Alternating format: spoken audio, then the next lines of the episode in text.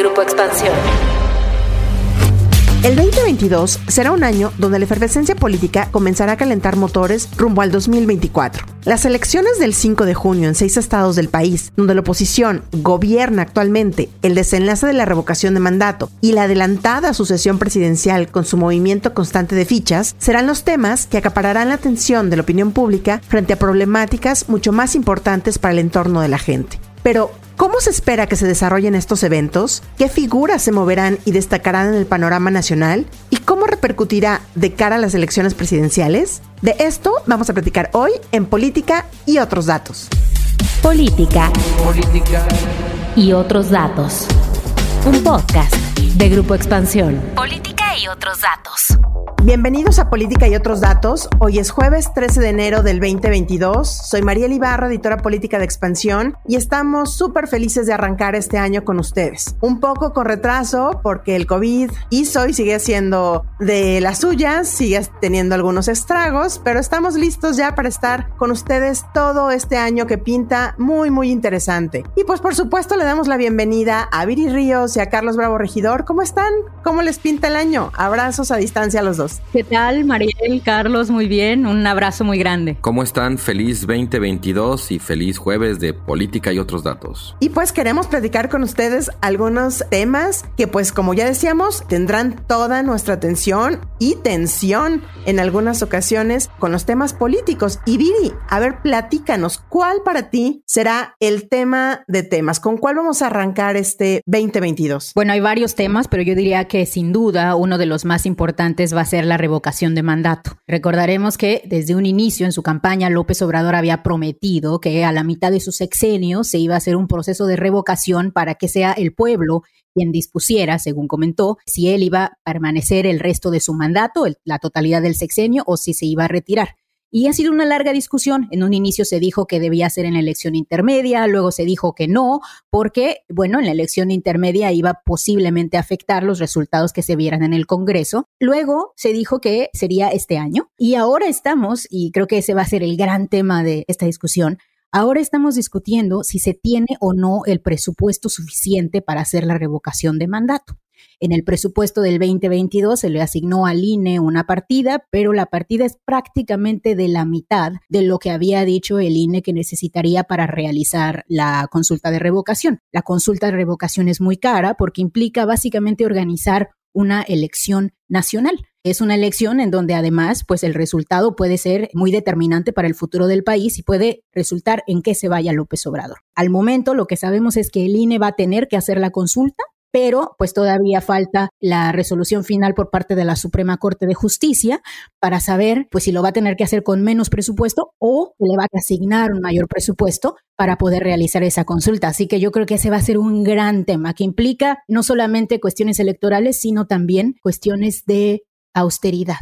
¿Se va o no a permitir un Estado austero? Carlos, y no solo eso, ¿no? En cuestión de presupuesto, en donde nos quedamos justamente antes de las vacaciones o antes de este periodo de sembrino, nos quedamos con una discusión muy fuerte por parte de miembros de la llamada Cuarta Transformación y el propio Instituto Electoral, porque recordemos que nada más y nada menos el presidente de la Cámara, Sergio Gutiérrez, inició o interpuso una denuncia en su calidad de presidente de la Cámara de Diputados ante la Fiscalía General de la República en contra de los seis consejeros que votaron por pausar ciertos procesos de la revocación de mandato hasta que la Corte, digamos, no les diga con qué recursos van a hacer esta revocación de mandato. Recordemos que el propio presidente salió a decir o a condenar, digamos, a decir no, no se puede hacer esto. Y salió a recular el presidente de la Corte, pero en realidad es que no sabemos en qué estatus está la denuncia ante la FGR.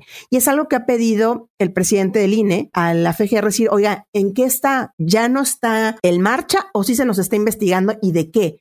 Y esto era preocupante, Carlos, para algunos analistas Ahora nos darás tú tu opinión, porque se había rebasado, digamos que un ámbito meramente, pues, de dichos y diretes y de una cuestión presupuestal a un ámbito ya de judicialización de un tema en donde los consejeros, pues, lo único que hicieron fue votar que en eso sí tienen facultades, por este acuerdo. ¿Cómo lo ves tú, Carlos?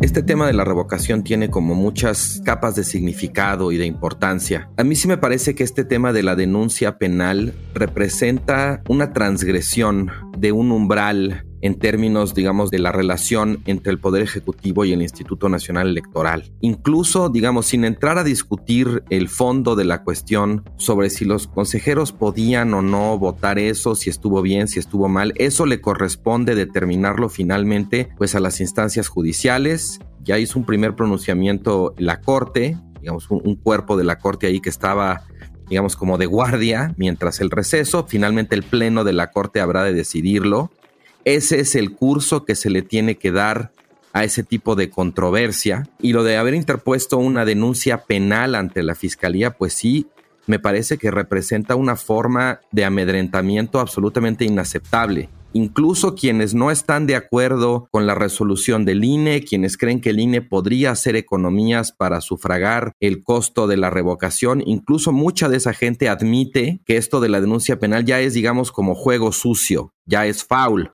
Pero creo, y ya estando yo de acuerdo desde luego con esa opinión, creo que esto se inserta, digamos, dentro de un contexto más amplio, que yo llamaría como el uso político de la revocación o la trivialización del ejercicio de la revocación, porque la revocación ya está, digamos, mandatada en la Constitución, ya está muy claro cuál sería el procedimiento, se tienen que conseguir determinado número de firmas en determinados estados, si votan tantos es vinculante, si no, no, o sea, ya es un proceso que está constitucionalizado y que sería, digamos, a pesar de las complicaciones logísticas, pues relativamente fácil de organizar. Pero está el tema del presupuesto, por un lado, que ya explicó Viri, se le pide al INE que organice la consulta de revocación sin otorgarle los recursos completos para ello, y entonces empieza una disputa por los dineros. Luego entra en juego esto que decías tú de la denuncia penal, y estos son de alguna manera complicaciones que se le van añadiendo al ejercicio y que, bueno, desde luego representan mucho escándalo, mucho ruido político y creo que en cierto sentido también pues desvirtúan el ejercicio porque lo hacen innecesariamente complicado, ruidoso, introducen variables perfectamente prescindibles y ante lo que estamos me parece entonces no es un ejercicio trivial el de la revocación, pero sí es como muchos temas de pronto en política un ejercicio muy susceptible de ser trivializado o de ser instrumentalizado políticamente para fines distintos de lo que implicaba un ejercicio de participación ciudadana inédito. Me parece que estamos ante ese fenómeno y bueno, pues más allá de cómo resuelvan las instancias, el tema va a generar muchísimo ruido si se lleva o no se lleva a cabo. Sin duda, al final probablemente nos termine distrayendo de otros temas que a lo mejor son más importantes para la población.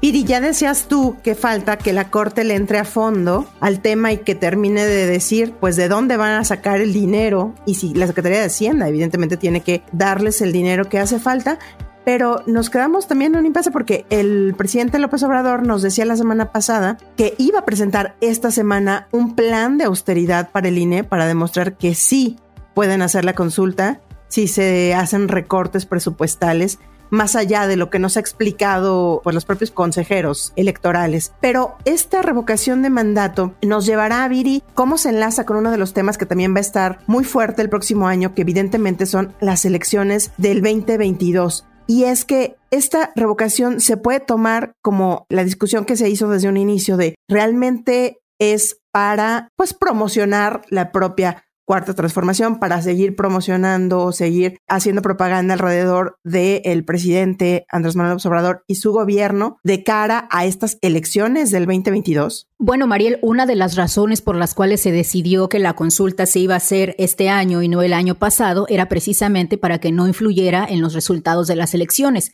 Sin embargo, en 2022 también va a haber elecciones, va a haber elecciones en seis estados de gobernador y todos estos estados son gobernados actualmente por partidos opositores. Tenemos a tres con el PAN, a dos con el PRI y a uno con el PRD. Entonces, esto quiere decir que, de hecho, yo creo que hasta le va a salir bien, digamos, a Morena al final del día la revocación de mandato, porque López Obrador va a estar en la boleta, digamos, el mismo año en el cual pues se van a estar disputando estos seis bastiones de la oposición. Estos bastiones de la oposición son importantes además porque van a determinar qué tanta población gobierna Morena. Actualmente Morena gobierna el 45% de la población, esto es más o menos 16 estados, Y al final del 2022, y este va a ser el tema que vamos a estar discutiendo, si Morena logra ganar en estos seis estados, el partido tendrá control sobre el 57% de la población, algo que no habíamos visto desde que el PRI en su época controlaba la mayor parte de las gubernaturas. Carlos, si los pronósticos, como dice Viri, se dan en este junio que se celebran pues esta jornada electoral, estaríamos viendo al PRI quedarse con solo dos estados, pues para defender en las próximas elecciones que tendrán lugar, evidentemente en el 2023. ¿Cómo ves a la oposición aquí, Carlos? Porque creo que el reto, el gran reto, está justamente para ellos, para tratar de defender. Recordemos que en algún momento se sacó por ahí un audio de Marco Cortés donde decía, donde único tenemos chance es en Aguascalientes, lo demás casi casi está perdido, ¿no? Y con todos los problemas que tuvieron justamente para la candidatura que finalmente queda en manos de la diputada Tere Jiménez y pues que tanto ruido les causó a Acción Nacional al interior. ¿Cómo llega la oposición a esto, Carlos? ¿Y cuál va a ser el papel que juegue? Pues sí, como dices, Mariel, está ese caso que fue muy sonado de Aguascalientes con el PAN y también está otro muy importante que es el de Hidalgo con el PRI. Hubo una disputa ahí igualmente entre el gobernador saliente y el dirigente del PRI por la definición de la candidatura, con el añadido además de que Hidalgo es uno de los pocos estados que quedan en la República que no ha vivido todavía una alternancia en cuanto al partido en el poder. Hidalgo ha seguido siendo gobernado por el PRI, pues ahora sí que desde que tenemos memoria. Y entonces, pues ahí también está justo como parte de este valor simbólico de la elección, determinada a derrotar al PRI en uno de los pocos bastiones que le quedan. En general, me parece que las oposiciones, pues. Y el agarrón que se dio el gobernador, ¿no, Carlos? Esto que decías, el agarrón que se dio el gobernador, con Alito. Sí, exacto. Con eh, eh, Alito Moreno, el presidente del Sí, al, final el gobernador tuvo que doblar las manos, pero me parece que tanto el caso de Aguascalientes como este del PRI en Hidalgo nos hablan de alguna manera de las fricciones que genera la estrategia opositora de ir en alianza a toda costa, partiendo de la premisa que a veces se cumple y a veces no, de que las candidaturas juntas de alguna manera permiten sumar los votos de los partidos. Ha habido estados en los que eso ocurre y otros en los que no. Estas son sumas que a veces suman, pero que a veces restan. Y en general también me parece que lo que vemos es una disminución de la importancia de la política local en la definición de las candidaturas, porque cuando entran las dirigencias y entran las alianzas de las dirigencias a nivel federal a entrometerse en la política local, pues eso también hace que los candidatos puedan perder fuerza ante los electorados locales. En general, a mí, digamos, más allá de este tema de los partidos, los candidatos, me parece que el foco de las elecciones de gobernadores de este año debería estar puesto también en el tema de la violencia, en la cada vez más cuestionable capacidad que tienen las instancias para garantizar la integridad de los procesos electorales y para evitar la intromisión tanto de poderes constituidos como de organizaciones del crimen organizado. Ya tuvimos una muy mala experiencia el año pasado en la elección intermedia con la cantidad de agresiones, de asesinatos que hubo contra candidatos, reportajes francamente escandalosos que se publicaron después sobre cómo algunas organizaciones del crimen organizado operaron abiertamente en favor de algunos partidos o candidatos, en aquel caso sobre todo de Morena, y me parece que ese es un tema muy importante porque más allá de cómo cambien las correlaciones de fuerzas, estamos ante un escenario en el que organizaciones criminales empiezan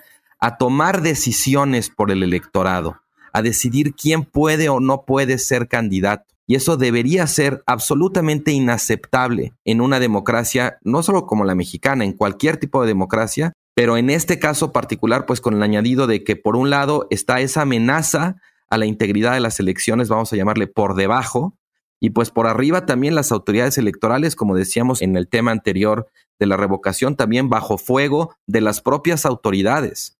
Y lo que está en juego al final de cuentas, pues es la institucionalidad de la democracia mexicana, ¿no? Y sabes que, Carlos, yo creo que no solamente hay un problema en donde la oposición está desorganizada, sino también en donde la oposición no sabe bien a qué estados apostarle. Vemos el caso de Durango, en donde pues la candidata del PAN, Patricia Flores Elizondo, de plano renuncia a la militancia del PAN diciendo que no está recibiendo el apoyo por parte de los liderazgos del partido para poder ganar la elección. Entonces, básicamente ella los acusa de que ya claudicaron siquiera de tratar ganar en Durango. pues Movimiento Ciudadano la adopta, aparentemente va a ser candidata por ellos, pero bueno, la oposición está, uno, desorganizada, dos, desmembrada y tres, ni siquiera tiene claridad respecto a dónde y a quién le van a apostar. Entonces yo sí veo que 2022 muy probablemente vaya a ser el año en el cual se consolide Morena. Tienes razón, Viri, y quizás habría que añadirle una cosa más que es, tampoco es que Morena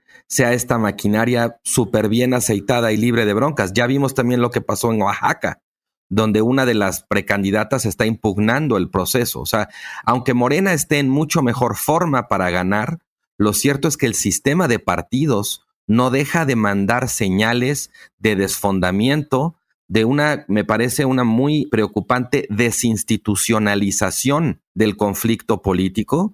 Y bueno, pues sí, claramente el sistema de partidos de la transición está agotado, pero claramente hasta este momento no tenemos un nuevo sistema de partidos, sino que seguimos teniendo las ruinas del anterior incluido Morena. Y en Tamaulipas y en Durango también, Carlos, también están impugnadas las candidaturas. Y algo importante que decir aquí, no termina de convencer esta forma de Morena de elegir a los candidatos vía encuesta, ¿no? Estas encuestas que, por cierto, nos da pie para entrar a un siguiente tema que va a ser uno de los más efervescentes, yo creo que de aquí y no solamente para este año, que es justamente la sucesión presidencial. Y hablo de las encuestas trayendo a colación al senador Ricardo Monreal, que desde un principio, cuando se destaparon a estas corcholatas, como las llamó el presidente, él puso el dedo en la llaga y dijo, ojo, uno, la sucesión es demasiado adelantada, esto nos va a matar, o sea, nos va a despedazar. Y Dos, puso muy claro el hecho de que eh, las encuestas no eran una vía para poder elegir al candidato presidencial de Morena. Y en esas estamos ahorita, Carlos Viri, con un Monreal en una verdadera encrucijada en donde tendremos que seguir las huellas de este personaje para saber pues hacia dónde va a virar. Es decir, cada vez hay más voces que ya le piden que salga de Morena, que ya no lo ven con buenos ojos en el partido y pues él con algunas declaraciones como las que vimos hace unos días también en el periódico Reforma, en donde decía que los radicales van a acabar con el país, ¿no? Y en donde pues evidentemente Claudia Sheinbaum, la otra de las presidenciables, y el propio presidente salieron a decir que solo siendo radicales se puede acabar contra la corrupción, los privilegios y transformar al país. Viri, ¿qué piensas de esto tú? Bueno, yo creo que hay que hacer un poquito de historia contemporánea para comprender el papel que Monreal ha jugado dentro de Morena y en México.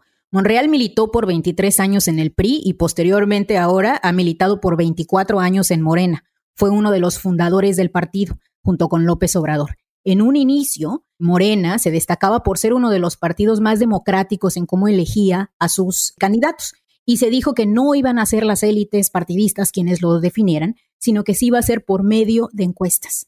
Recientemente el tema de las encuestas ha causado mucho escosor porque nos hemos dado cuenta de que muchas veces A, las encuestas no incluyen a todos los candidatos, como fue el caso de Guerrero, recordarán todo el escándalo que hubo porque una de las mujeres que tenía mayor probabilidad de ganar no fue incluida en las encuestas, y B, porque no sabemos o existe cierta eh, duda sobre la procedencia de estas encuestas y sobre si realmente están capturando los deseos de la militancia o si están siendo cuchareadas por la dirigencia para que den ciertos resultados. Eh, Monreal está abanderando una corriente dentro de Morena que argumenta que no se deben utilizar las encuestas más, que lo que se debe hacer es recurrir a elecciones primarias en donde la militancia, por medio de un voto abierto, libre y secreto, determine quién va a ser el candidato de cada uno de los puestos de opinión popular. Entonces, realmente esa es la disputa. No creo que sea una disputa tanto ideológica. Yo no veo a Monreal teniendo una, pues realmente, digamos, un acercamiento ideológico de política pública hacia el tema, sino más bien el tema es que Monreal quiere poner a distintos candidatos en las boletas y para ello requiere cambiar el mecanismo de selección de los candidatos dentro del partido. Carlos, este es uno de los temas que sin duda alguna nos va a traer toda la atención, incluido los que ya dijimos, pero este de la sucesión presidencial, digamos que va a atravesar el 2022, el 2023, por supuesto, el 2024, en donde se llevará a cabo la jornada electoral para elegir presidente, pero ¿en dónde estamos parados ahorita y cuáles son los retos de, uno, primero, los propios presidenciables de Morena, cómo se tendrían que mover o digamos que a la luz de esta adelantada sucesión, cómo estaremos viendo a ellos este año. Y pues lo mismo, la oposición, en donde pues ya se empiezan a perfilar ya hay algunos, algunos cuadros. Fíjate, Mariel, que yo creo que el principal efecto que va a tener este tema de la sucesión anticipada o prematura es lo que llamaría una suerte como de fuga al futuro a costa de abandonar el presente. En realidad sí es una sucesión muy adelantada y con respecto a lo cual pues no se va a definir nada sino hasta los tiempos de los partidos cuando ya empiecen las precampañas y bueno, ya se defina definitivamente cuál va a ser el método de elección de los candidatos. Falta mucho tiempo. Y todo lo que vamos a ver durante 2022 va a ser, pues creo, mero golpeteo entre los aspirantes, ¿no? Para anotarse puntos aquí, para anotarse puntos allá. Y esto a costa, me parece, de un impacto muy negativo en el desempeño del gobierno, en el propio desempeño del Congreso, en general, porque pues ya el horizonte está puesto allá. Y lo que pasa ahorita, además, en la medida en que estos temas nos distraen de los resultados, del desempeño, ¿no? Pues ya pierde muchísima importancia. Entonces creo que ese va a ser uno de los efectos más negativos en este 2022 justamente el tema de la sucesión adelantada, cómo el pleito por esa sucesión va a terminar desplazando la atención no solamente de la opinión pública, como ya lo ha hecho, sino también de la propia clase política respecto a cosas que están pasando en el país. Hablemos en materia de salud, de educación, de corrupción, de violencia, de impunidad, en fin, temas realmente que afectan la vida cotidiana de la gente y que bueno, pues con estas grillas sucesorias quedan completamente desplazados. Desde luego que es una oportunidad para las oposiciones, porque esto va a implicar un tremendo desgaste para Morena, pero esa oportunidad para las oposiciones creo que parte de una condición de posibilidad que no podemos dar por sentada, que es la capacidad de las oposiciones de reorientar la atención hacia las cosas que más importan para la población. Y esas cosas no son quién va a ser el candidato de Morena. Y lo que hemos visto aquí, Viri, es que digamos que estos personajes a los que destapó y sobre todo evidentemente un par de ellos lo que han hecho es incrementar sus apariciones en actos públicos, en hacer giras por el país o tener mayor presencia en, digamos que en ámbitos que no les correspondería tanto, como es el caso de pues de Claudia Sheinbaum, ¿no? Que la vemos por aquí, por allá en el país y haciendo recorridos, comiéndose unos tacos, este, o sea, digamos, en actividades que evidentemente pues ya la oposición las califica como una amplia promoción a su persona con rumbo a las elecciones del 2024 y un posicionamiento, digamos, el canciller haciendo lo propio y en el caso de la Ciudad de México creando un organismo descentralizado de medios públicos con bastantes millones de pesos que va a empezar a operar justamente este año y que también ha sido criticado por parte de la oposición. Pero Viri, ya casi para despedirnos, terminamos el año poniendo, digamos, en el reflector a una figura que viene desde Monterrey y es justamente el alcalde Luis Donaldo Colosio Riojas. Le va a alcanzar, varias encuestas ya lo están poniendo y midiendo junto con los otros personalidades, con los otros personajes de la 4T y no tiene nada de malos números. Es decir, está bastante cerca de algunos de los mejor posicionados de Morena. ¿Le va a alcanzar desde Monterrey el lograrse posicionar o es temprano todavía, como dice Carlos? Yo creo que es bastante temprano porque la realidad es que no sabemos nada de Luis Donaldo Colosio Jr. más que que es el Junior, el hijo de Luis Donaldo Colosio. Entonces creo que hay mucha gente que pues está esperanzada de que él represente este cambio que alguna vez representó su padre para el PRI hace muchísimos años, pero la realidad es que no sabemos bien cómo está gobernando, lleva muy poco tiempo gobernando. Y bueno, yo creo que también, yo de hecho tengo una columna en expansión sobre el tema, yo creo que también debemos de dejar de ser el país de los juniors el país en donde todos los puestos de todas las industrias se heredan a los hijos y a las hijas de los mismos apellidos porque esto se observa entre los intelectuales, en la manufactura, en los principales negocios del país, entre los billonarios y ahora en la política. Entonces yo creo que hay que votar por la gente debido a su experiencia y debido a lo que realmente traigan a la mesa y no nada más porque tienen el apellido y el nombre correcto. Pero bueno, habrá que ver. Yo creo que 2022 va a ser un gran año para determinar si se va a decantar por él en 2022 la oposición. Así es, Viri, pues esperamos que justamente este 2022 sea un gran, gran año para todos. Evidentemente, estos son solamente tres temas en los que le hemos querido poner el ojo para este año y que creemos que son de los más relevantes, pero seguramente ustedes tienen por ahí algunos otros eventos que sucederán que podremos ir analizando pues a lo largo de este año aquí en Política otros datos y pues en conjunto con ustedes. Muchísimas gracias por acompañarnos y llegar como siempre al final de este episodio. Nos escuchamos el próximo jueves a partir de las 6 de la mañana en la plataforma de su preferencia. Déjenos sus comentarios y críticas en arroba expansión política, arroba Carlos Bravo Reg, arroba Bajo Ríos y arroba Mariel F. Cuídense mucho. Omicron está todo lo que da. Nos escuchamos el próximo episodio. Bye bye. Política y otros datos. Un podcast de Grupo Expansión. Hello, it is Ryan, and I was on a flight the other day playing one of my favorite social spin slot games on chumbacasino.com. I looked over the person sitting next to me, and you know what they were doing? They were also playing Chumba Casino. Coincidence? I think not. Everybody's loving having fun with it. Chumba Casino is home to hundreds of casino style games that you can play for free anytime, anywhere, even at 30,000 feet. So sign up now at chumbacasino.com to claim your free welcome bonus. That's chumbacasino.com and live the Chumba life. No purchase necessary. DTW, void, prohibited by law. See terms and conditions 18 plus.